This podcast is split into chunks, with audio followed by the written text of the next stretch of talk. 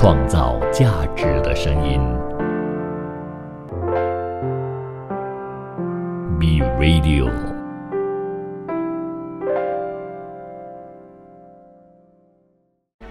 从在地走向国际，从新视角观望世界，从吉隆坡看天下。Hello，欢迎你收听《从吉隆坡看天下》。你好，我是 Kim 碧琴。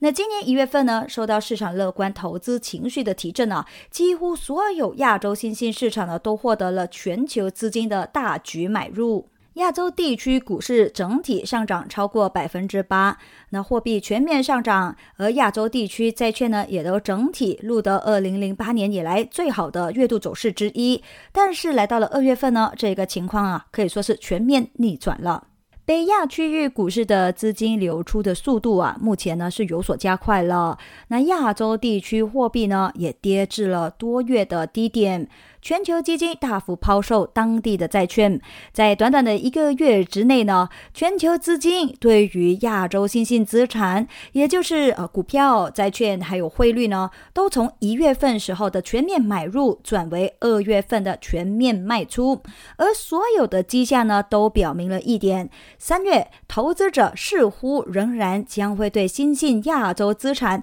维持着谨慎的态度。那么这背后呢，主要的原因就是因为啊，美国近期一系列强劲的经济数据打击了市场在这之前压住美联储货币政策快速转向的预期。终端利率预测值呢，从月初的百分之四点八三迅速上升到近日的百分之五点四，而下半年降息次数呢，由原来预计的两次下降到一次。市场对加息路径的重新定价，削弱了投资者对于风险资产的偏好，令到投资者呢重回到美元的身边，还有美债等等这一些安全资产呢，尤其是近期类现金的六个月期美国国债收益率突破了百分之五。高盛呢也有警告到说，新兴市场债务可能会再一次面临二零二二年时候的风险。道明证券的策略师麦考密克他就表示到说，对美国终端利率的重新定价呢，令到新兴市场资产啊付出了代价，并且呢，一段时间之内呢，都很难看到重新转涨的情况。看看英国的零售业，那英国零售商协会就发布了一个数据，显示到呢，英国二月份的商店零售价格啊，是同比上涨了百分之八点四，就比一月份的百分之八点零来得还要高。同时呢，也都创下了二零零五年以来开始跟踪这个数据以来的最大涨幅。二月份食品年度通胀率呢，从一月份的百分之十三点八加快到百分之十四点五，而非食品通胀呢，则是从百分之五点一加速到百分之五点三。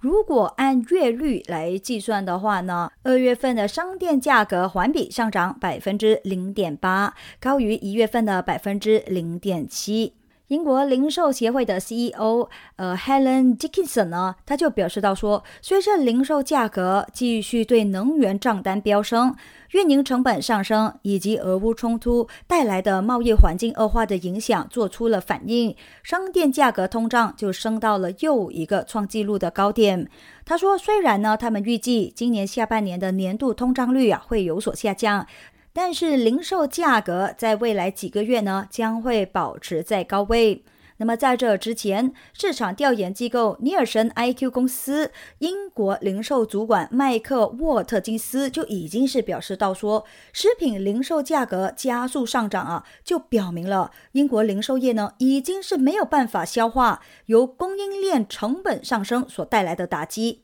他预测，随着物价继续的上涨，以及秋冬季节能源消耗进一步的提升，英国消费者面临的状况呢，可能会来得更糟。另外呢，由于原先的折扣取消，或者说折扣有所降低，使得零售商继续面临投入成本的上涨的压力。与此同时呢，包括糖在内的食品批发价格上涨啊，也都推动了零售价格的提高。再看看美国的部分了。尽管劳动力市场依然强劲，美国二月份的消费者信心呢，意外的有所下降。那原因呢，就是因为服务业价格飙升，以及对衰退的担忧有所增加。那根据世界大型企业联合会的数据呢，美国二月资商会消费者信心指数降到了一百零二点六，而前值为一百零六，连续第二个月下滑。而分析师的预期为一百零八点五。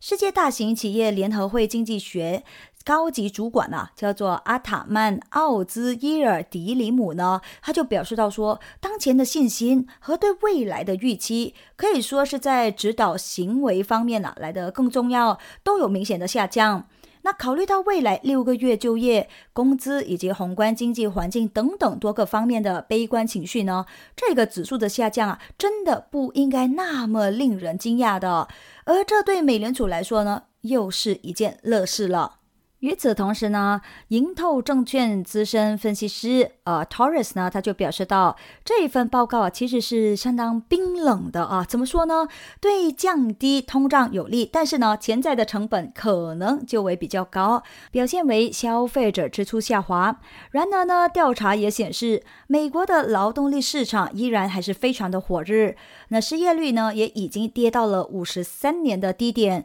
认为说工作充足的人的比例啊飙升到百分之五十二，也是去年四月以来的最高水平。不过呢，随着美联储政策发挥着作用，二月份的通胀预期降到了百分之五点四，也是二零二一年四月以来的最低。而分析师也有表示说，这对担心通胀预期失控风险的政策制定者来说呢，会是一个挺好的消息了。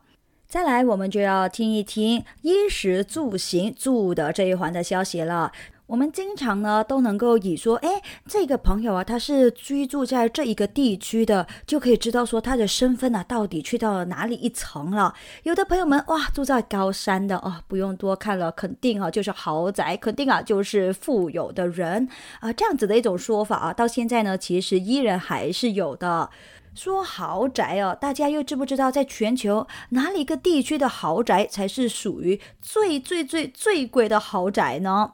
那来方年度财富报告呢，就有一个最新的数据显示到说啊，二零二二年的美国纽约豪宅的价格呢，就超过了英国伦敦，成为了全球第三贵的豪宅市场。那么在二零二二年的时候呢，一百万美元在纽约可以购买了三十三平方米的高档房产呢。可是，在英国首都呢，呃，以同样的价格，你就可以购买大约三十四平方米了。那这和二零二一年就有所不同了。当时呢，伦敦啊是更昂贵的地方。来方住宅市场研究全球主管凯特·艾弗雷特·艾伦呢，他就有表示到说，强势美元对纽约产生了一定的影响，同时呢，也都提升了纽约的地位。但是呢，纽约的高档住宅的价格啊，去年则是上涨了百分之二点七。那伦敦呢，其实也都有上涨了百分之一点五。因此呢，我们可以看到啊，伦敦的涨幅呢是略有放缓的。那作为对冲通胀的工具，这两个市场的房产对超高净值买家都有着巨大的吸引力。那他表示到说呢，股票和加密货币等等其他资产的类别的波动性啊，就凸显了优质房地产的吸引力，尤其呢是在伦敦和纽约等等的安全地区。那我们知道啊，排在第二以及第三的呃全球最贵的住宅市场是在哪里一个地区了？那么。属于冠军的宝座的国家又是哪里一国呢？哎，原来它就是在摩纳哥。那一百万美元呢，只能够购买啊一十七平米的高端房产而已啊。换句话说呢，哎呀，你要在那边置产啊，你都得要相当的费力哈，要相当多的才能啊才行啊。根据报道呢，摩纳哥就是欧洲南部的一个小公园，可是呢，它却有着远大的野心。在那里的一切呢，都相当的完美的，包括了自然、呃气候、建筑、文化、夜生活。反正呢，就是无时无刻哈，白天也好，晚上也好呢，你都感觉到在在那里待着是一件非常美好的一件事情。所以呢，摩纳哥公园也吸引了来自世界各地的富有以及有影响力的人。那些在这里购买房地产。或者是说在那里发展常规业务的朋友们，呃的投资人呢，一般上啊都还过得挺不错的啦。坦白说啊，说到房这件事情呢，很多朋友们觉得说，哇，要多大多大哦，这样子才显得够气派，还是说，呃，证明你的生活够富裕哦？呃，对我个人而言呢，家真的不需要太太太太过的大，反而显得冷清清的，我还挺不喜欢的。所以啊，家要有温度才是最好的。创造价值的声音，Be Radio。欢迎回来，一起来关注韩国的制造业。那三月二日的时候呢，韩国就公布了一项调查，显示到，尽管产出和订单下滑呢，都略有缓解，可是呢。韩国二月份的制造业活动啊，是连续第八个月收缩，就凸显出呢，国内以及全球经济状况呈现出疲软的状态。标普全球二月份韩国制造业采购经理人指数 PMI 为四十八点五，和一月份的时候呢，基本上是持平。自二零二二年七月连续八个月低于五十荣枯线。同时，分项指数呢也有显示出产出连续第十个月下滑，但是呢下滑的幅度啊就比前一个月呢稍微略低。那新的订单连续第八个月萎缩，而下滑的幅度也是有所放缓。新出口的订单呢，已经连续第十二个月下降。尽管呢和前两个月相比的话呢，这个下滑的趋势呢也是有呃稍微得到一些些的缓解。那标普全球市场情报经济学家乌萨马巴迪呢，他就表示到说啊，二月份的 PMI 调查数据呢也继续显示出。韩国制造业的经呃经营状况呢是相当低迷的。他补充说到，更积极的一面呢，就是啊，韩国商品生产商在第一季度中期发出了走软的信号，尽管价格呢仍然还是大幅的上涨。而调查也有显示出，疲软的国内以及全球经济状况，还有通胀的压力，通常呢都是由汇率疲软所造成。和总体需求低迷有关。那汇率疲软呢，也被认为是海外需求最近下降的一个关键驱动力。另外一方面呢，一月芯片的库存环比啊，则是跃升到百分之二十八，也是一九九六年二月以来的最大增幅。一月库存就比上一年的同期增长了百分之三十九点五，而芯片行业呢，也是韩国依赖贸易的经济的一个主要推动力。上个月呢，就占到了韩国出口总额的百分之十二左右了。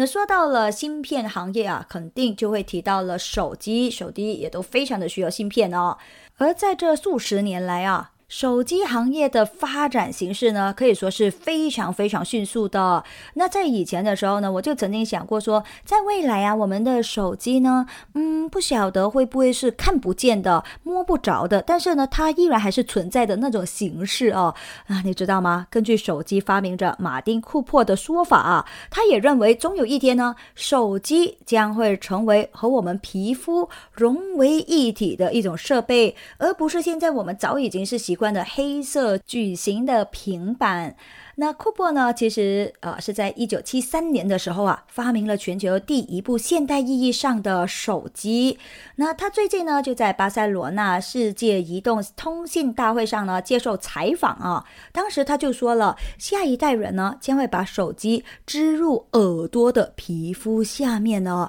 哇，这个我还暂时想象不到哦。那库珀就说，这样的设备呢，其实它是不需要充电的，因为呢。你的身体呀，就是最完美的充电器。那当你在吃东西的时候呢，你的身体啊就会产生能量，对吧？所以当你摄入食量呃食物的时候，你的身体呢就会产生一种能量了。而运行这个耳机呢，就只需要一点点的能量而已。嗯，这样子的说法也好像是挺对的哈。他也有说哈，他的愿景呢，暗示了人类未来的一个可能阶段哦。人类的身体呢，将会植入强大的微芯片以及传感器，从而呢变得更强大。有几家初创公司呢，其实也正在开发将计算机和人脑结合的技术，比如说 Elon Musk 的呃这个 Neuralink 就是了啊。那库珀也有表示到说啊，目前呢，全球手机用户呢，呃，比人口还要多，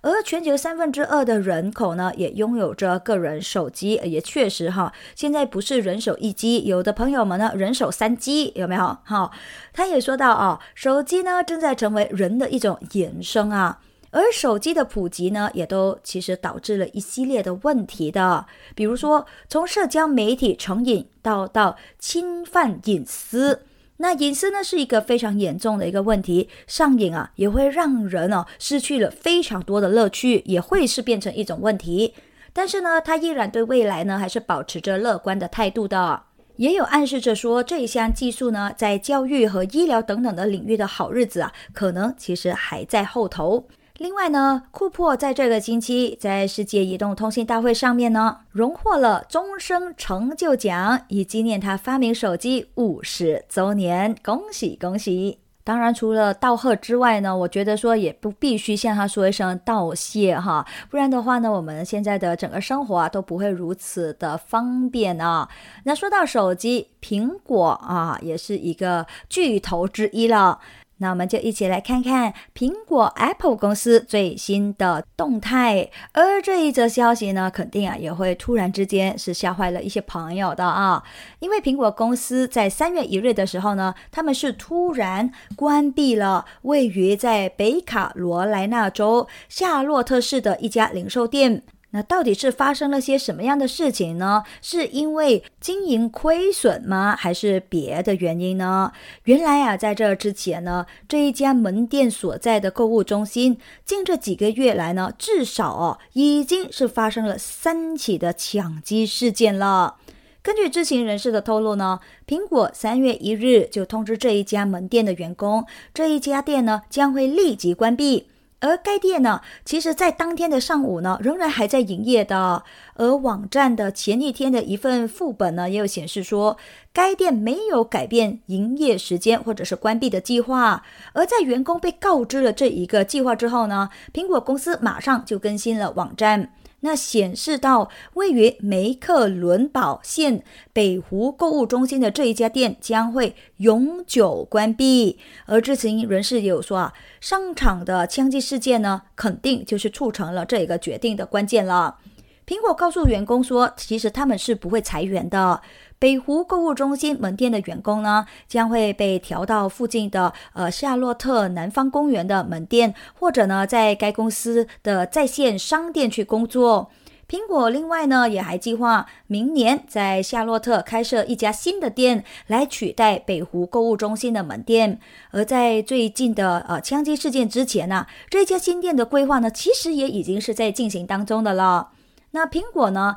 也都证实了这一个消息，但是呢，他们就拒绝就原因进一步的置评。而该公司在一份声明当中也表示说，为了要准备明年初在夏洛特地区开设的新店呢，他们将会在三月二日的时候啊关闭苹果北湖店。那公司所有的团队成员呢，都将会继续在苹果南方公园以及呃苹果的在线商店为夏洛特的客户提供支持。而根据当地新闻的报道啊，其实，在二月二十八日的时候呢，在北湖购物中心的梅西百货商店外啊，就发生了一起枪击事件。而二月初的时候呢，又发生了一起哈相同的枪击事件。而在去年十二月以及二零二一年呢，也都同样发生过枪击事件。看来那一区就好像是一个黑区一样了。我相信说，这也肯定是包括了安全作为考量的一个因素啦，所以呢，才决定说要关闭那家门店吧。可要知道啊，员工也是大家的一个最重要的资本啦。企业家们也是有这个责任的，要去照顾好员工的啊。来，我们再看看 Meta 好不好？Meta 公司在一次内部会议上面呢，就表示说，计划在未来的四年之内呢，将会发布四款新的增强现实，也就是 AR 以及虚拟现实 VR 的产品。哇，我相信啊，对钟爱这两种呃产品的朋友们来说，肯定就是一个天大的好消息了。不过呢，呃，大家要稍微等一下啊，要四年的时间。那么这个消息呢，其实也是到目前为止对 Meta 的 AR 或者是 VR 设备技术呃路线图的最完整的一个描述了。报告就有说到啊，Meta 的第一个新的产品呢为 Quest Tree，那这款呢，其实就是最受欢迎的 Quest 头戴式设备的第三代的版本啦。它将会比 Quest Two 呢薄两倍，性能呢是前代的至少两倍。而这个设备呢，也将会在二零二三年晚些时候发布。而第二款的产品呢，就是一个售价更低廉的头戴式设备，将会在二零二四年发布，来鼓励更多的用户呢可以使用着这一项技术。当中，Meta 呢还计划在二零二五年发布第三代的配备摄像头的雷朋 Ray-Ban 眼镜。那它的取镜器呢，呃，将会允许用户哈看到一些信息，当中就包括了文本信息，还有实时翻译等等。哇，这个还挺酷的。另外呢，Meta 还计划在二零二七年推出一副带有全透明显示屏的 AR 眼镜，而该公司呢，最早啊将会在二零二四年呢才会开始内部测试这个产品的。创造价值的声音，B Radio。欢迎再次回来。我相信啊，这几天啊，甚至是这一两个星期的呃分享呢，肯定是逃不过 AI 这件事情了。NVIDIA 在二月二十八日的时候呢，就向美国证券交易委员会 SEC 提交了高达一百亿美元的股票增发的申请，而这一次增发呢，也将会以混合证券储价发行模式，也就是 Mixed Shelf Offerings 来进行。而混合证券当中呢，就包含了普通股、优先股、认股权证、债券性证券以及认购合约。而这一次的增资呢，也会和呃英伟达计划押注人工智能 AI 这个技术有关。就在上个星期的财报电话会上呢，NVIDIA 的高管们就已经是提到了超过五十次 AI 这个事情，丝毫的不掩饰说说啊，对于这一个技术方向的青睐了哈。那提交增发申请的时候呢，NVIDIA 股价今年以来就已经是大增了百分之六十二点一八。NVIDIA 股价的强势反弹和去年年底生成式人工智能爆火的时间点呢，可以说是完全的吻合。华尔街见闻在早些时候呢，就曾经提到，由于生成式人工智能的模型训练呢，是需要依赖着大量的算力，那作为卖产人的这个芯片供应商 NVIDIA 呢，自自然然的就会受益当中。而财报也有显示出，去年全年 NVIDIA 包含着 AI 的数据中心收入呢，是创下了一个记录的，也就是四季度的收入三十六点二亿美元，同比增长了百分之十一，全年收入则是增长百分之四十一，达到历史新高一百五十点一亿美元。但是呢，光是卖铲子啊，其实还不够的啊。NVIDIA 呢，当然是希望能够获得更多，因此呢，就开始提供 AI 服务，从互联网巨头们的供应商就变成了竞争对手。那大家或许就会问我说，卖铲子是什么呀，Kim？那其实卖铲子的典故呢，是源自于美国西部淘金日的时期。那当时呢，全世界啊，成千上万的人呢，都到那里去淘金。那可是呢，如果你是有远见的话呢，这些人啊就会在呃就地那里呢卖起了铲子，让这些淘金者呢去挖金，而最后呢靠着卖铲子发财的人呢就成为了淘金热的大赢家。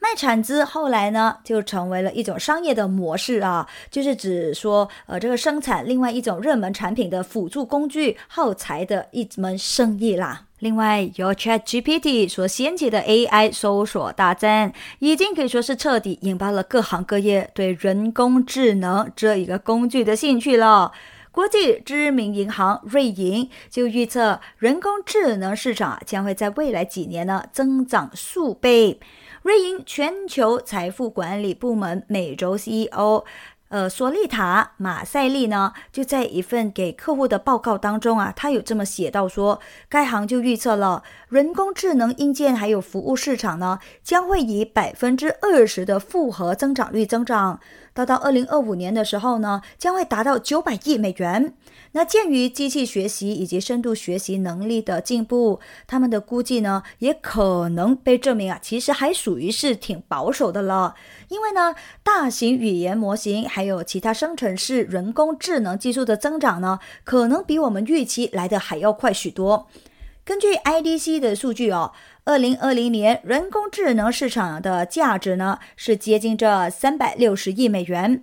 根据市场分析公司 SimilarWeb 的数据，ChatGPT 呢也是历史上增长最快的消费者应用程序。在十一月底公开发布，仅仅两个月的时间之后啊，月活跃用户呢就已经是达到了一亿人了。那当中他还有补充说到，他们认为呢，聊天机器人的早期成功可以吸引更多的技术人才，并且呢，推动企业以及政府啊能够更快的采用这个技术。而目前呢，市场也普遍认为，人工智能呢是一种横向技术啊，代表着什么呢？这个意思就是说呢，它在各个行业呢都有着相当重要的呃一个用力啊。而到目前为止呢，人工智能也已经是被整合到了媒体、医疗保健还有航空等等的领域了。就正如刚刚我们所说一样啊，随着时间的推移，年初开始大火的 ChatGPT 等等的一些人工智能聊天机器人呢，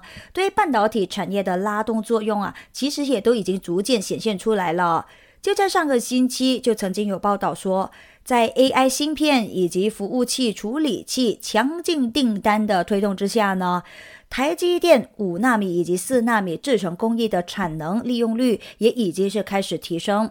而最新的报道呢，也有显示，产业链的消息人士说啊，ChatGPT 等生成式人工智能技术有望呢，能够推动 DRAM 市场比预期更早复苏。而这个说法呢，其实啊，在上个月的中旬的时候呢，也曾经出现过了。当时呢，就有外媒在报道当中就这么提到，说到呢，ChatGPT 大火为三星电子还有 SK 海力士啊这两大存储芯片制造商带来了新的契机。从今年年初开始呢，他们的高带宽存储器 HBM 的订单就已经是大幅增加。和其他 DRAM 相比的话呢，HBM 通过垂直连接多个 DRAM 就显现提高了呃这个数据处理的速度。但是呢，肯定啊，这个价格呢也比 Dream 来的还要更高，至少呢是 Dream 的三倍。而这个需求的增加呢，也正在推升着价格。ChatGPT 等等这些人工智能聊天机器人，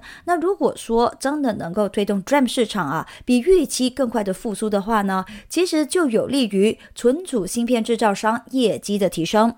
在全球消费电子产品需求下滑的大背景下呢，存储芯片制造商的业绩啊，其实也都遇到了一定的挑战的。就好像说，三星电子和 SK 海力士这两大存储芯片制造商，去年三季度以及四季度的营收呢，是同比环比双双下滑，利润呢也都大受影响啊。人工智能发展如此的迅速，那是不是一件好事呢？肯定是一件好事，但是它同时呢，也都让大家感到倍感压力的。那深受感到压力的人哈，就包括了这一位了，特斯拉的 CEO 马斯克。大家都知道，他经常呢就监管问题啊，和当局呃发生一些冲突的嘛。但是哦，这一位。桀骜不驯的呃首富亿万富翁，现在就认为说有一个领域呢，应该要加强监管的，它就是人工智能 AI。那马斯克呢是在特斯拉投资者日的活动上啊，呃三个多小时的演讲即将结束的时候呢，他有补充到说，AI 让他感到压力很大。那特斯拉自己呢，雄心勃勃的人工智能的努力哦，在马斯克的宏图三 Master Plan Three） 当中呢，发挥了重要的作用的。那在星期三活动上面发布的一段视频啊，也有显示出特斯拉所研发的一个。人形机器人擎天柱，也就是 Optimus 呢，正在操纵其他呃擎天柱的机器人的部件，仿佛他打算要组装自己的一个复制品。那高管们呢，也详细介绍了特斯拉如何使用人工智能这个技术训练车辆自动驾驶，而这个努力也正在受到了联邦还有州当局的审查。但是呢，当一位分析师问到说人工智能啊是否可以帮助特斯拉制造汽车这件事情呢？呃，马斯克的态度啊就不那么乐观了。他认为说呢，人工智能在短期之内啊还不能够帮助他制造汽车的。如果有那么一天的话呢，那么人类啊真的也再也没有人需要工作了。而就在这个星期的早些时候呢。马斯克似乎通过 Twitter 证实了他正在招募一个人工智能技术专家的团队，以开发一个和 OpenAI 基于文本的 ChatGPT 竞争的一种产品。那马斯克去年在十二月的时候呢，就在 Twitter 上面呢有说到呢，OpenAI 的开发的 ChatGPT 呢好的吓人哦。他也有说，我们离强大到到危险的人工智能啊，其实真的不太远了。而就在三月一日呢，他也再一次向到场的特斯拉的分析师们强调了他这一个担忧。其实他说的这一番话啊也已经是显现出来了，就正如他刚刚所说的一样，如果人工智能都能够帮助呃制造汽车的时候，那要我们这些人来干什么呢？全部都应该可以被炒鱿鱼了，对吧？我们这些人类啊，确实是已经没有立足之地了。而在前几天呢，Kim 有和大家分享说，呃，也有一些企业因为呃这个 ChatGPT 啊，呃或者是这个 AI 领域呢，已经开始对工作人员下毒手了，就是裁员了。创造价值的声音，Be Radio。欢迎再次回到第四节的从吉隆坡看天下。你好啊，我是 Kim 碧琴呢。随着人才争夺战的加剧，还有生活成本的飙升，那么目前呢，有一些企业呢，呃，就没有裁员啊，反而呢是有增加薪资啊。日本银行业的巨头将会把应届的毕业生的起薪呢提高至多百分之三十。而瑞穗金融集团以及大和证券集团呢，也成为了最新宣布说将会提高应届毕业生员工薪酬的金融公司。哇，对于许多人来说，在这个领域的呃朋友们来说，应该就是一个非常好的消息了。那瑞穗就表示说啊，将会把二零二四年四月入职的大学毕业生的月薪呢，从目前的二十点五万日元提高到二十六万日元。大约呢，也加了一千九百一十五美元呐。而拥有着博士学位的学生，起薪将会上涨百分之三十，达到三十万日元，大约就是二千二百一十美元。而新的薪酬标准呢，也将会适用于证券部门以及核心的商业银行等等的部门的。那大和证券呢，则是表示说，将会从今年的六月份开始啊，受聘。专家课程专门职位的应届毕业生，每一个月的工资呢，将会从目前的四十万日元提高到至少四十五万日元，大约三千三百一十五美元。而这一家日本第二大经纪公司就表示到。普通职位的毕业生的月薪呢，也都将会从二十六点五万日元提高到二十八万日元，大约二千零六十三美元的薪资。那日本企业的工资上涨呢，其实啊，也都成为了人们非常关注的一个焦点呢。因为呢，日本央行退出超宽松货币政策的可能性，在很大的程度上呢，将会取决于持续的工资增长的。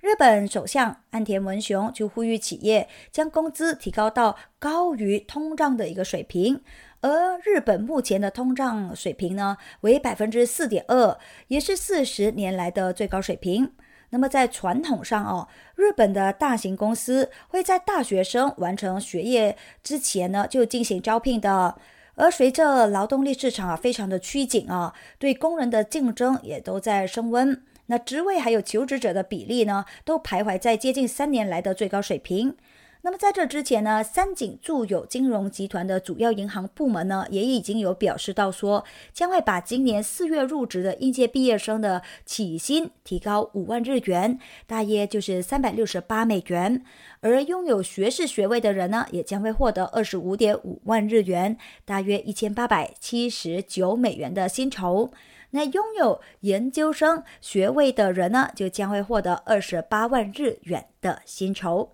那不管是在某一个企业哦，员工啊，这个人力资源呢是相当宝贵的。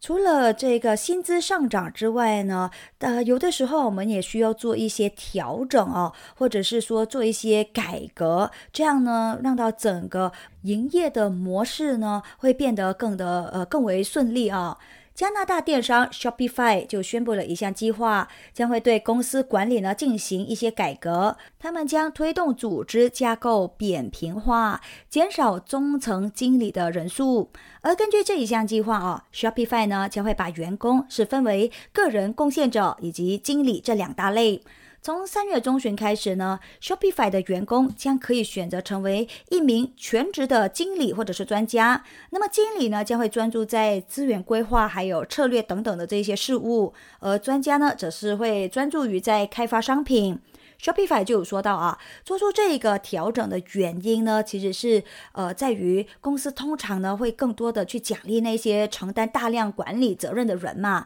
呃，这样就可以让他们获得更高的工资以及更多的职业发展的机会。然而呢，并不是所有的员工啊都期望呢能够管理他人的。也确实是哈，确实有一些朋友们呢是不善于去管理的，他们只能够把自己的呃业务做得非常的好，那已经是很不错了。而这个调整的目的呢，是要更好的去奖励那些在不成为管理者的情况之下，呃，也是继续职业发展的员工。那未来在 Shopify 呢，是否担任着经理职务啊，就不再会对薪酬产生影响。那 Shopify 的人力资源总监叫做蒂亚塞拉斯，他就在电子邮件当中呢，是这么向大家表示到说，大多数员工希望自己的主要工作呢是开发，而这也是他们加入 Shopify 的首要的原因。因此呢，公司引入了工作范畴还有技能水平的概念。这样，专家就可以把大部分的时间、把大部分的精力呢，是放在产品的开发上，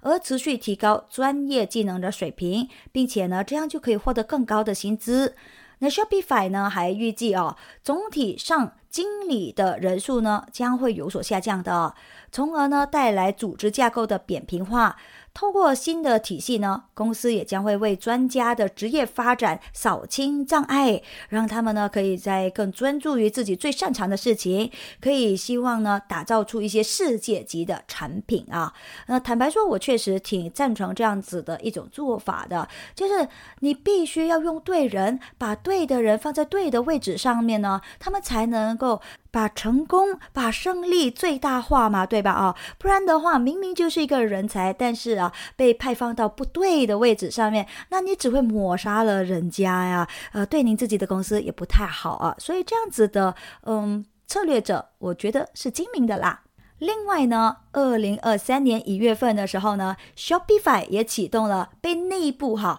是称作为呃混乱猴子二零二三的一个举措。这个名字还挺可爱的哈，呃，可是它是一种什么样的呃操作呢？其实就是说哈，当这个员工从假期回来之后呢，他们就会发现和两个人以上的所有会议呢，都将会被取消。哎，其实这样挺好，因为有的时候我确实觉得啊，一大班人在开会啊，然后耗的时间相当的长，得出来的结果也没有太理想的话，这确实是挺浪费时间的哈。那这被否呢，其实还取消了原本在每个星期三召开的全体员工大会，并且呢，也将大型团队的活动呢限制在星期四的特定时间段而已。那 Shopify 呢？当时就说到哦，这些调整啊，其实你知道吗？将会减少今年全年三十二万个小时的会议时间呢！哇，天呐，拜托大呃各大企业、各大的呃公司，能不能够也效仿这样？而在暂停两个星期之后呢，员工也可以选择将会议呢重新添加到日程表当中的啊。但是呢，在重新安排会议之前呢，他们就被要求要思考这些会议的实际价值到底是什么。呃，不要有的没的都是开会开会，但是完全没有一些呃实际上面的一些成效出来哈。那作为混乱猴子行动的一部分呢，Shopify 还从公司。Slack 的每个公共频道当中移除了所有的员工，并且啊也删除了这些频道的消息历史记录，同时也将每个频道的成员限制在最多一百五十人而已。那所谓的呃混乱的猴子呢，本来哈本来啊指的是啊由美国科技巨头，也就是 Netflix 公司专门开发出来的一个内部测试软件来的。而这个软件设计的初衷呢，是要主动给 Netflix 的网站制造各种麻烦。那测试网站应该做哪一些调整的工作，呃，才能够保证这个网站呢可以正常的运行？而这个制造麻烦的过程呢，就好像哦一群非常常活跃，然后呃蹦蹦乱跳的一些猴子，过后呢就冲进了 Netflix 电脑数据中心，大闹了一场一样哈。所以就有人提出了一个想法，那也就是今天的创业者圣地硅谷，就像一个装满了混乱的猴子的动物园一样。而硅谷的科技创业者呢，就像一群混乱的猴子，不断对社会呢做着各种的。测试来解决着各种各样呃零零总总复复杂杂的问题，所以呢，Shopify 关于混乱猴子的内部文件呢，又显示说啊，这些呃调整将会有助于集中公司的时间还有注意力，推动更快的发货，并且呢，优化公司的运营能力。其实我个人认为哈，应该每一个公司都会有这样的呃。被称作为混乱猴子的一些人和一些动作吧，只是可能呃，大家没有拿出来说，我还真的不知道原来有这一个这样子的名称了。哎呀，真的又再一次被证明了，真的越来越喜欢这一档节目了。每一天都有新的一些新的资讯呢进入到脑袋当中啊，为我的生活呢又增加智慧了啊。那希望你也一样啊。我是这档节目的主持人 Kim 碧琴，今天就到这里分享完毕啦。感谢您的收听，我们下次见，拜拜。创造价值的声音 Be Radio。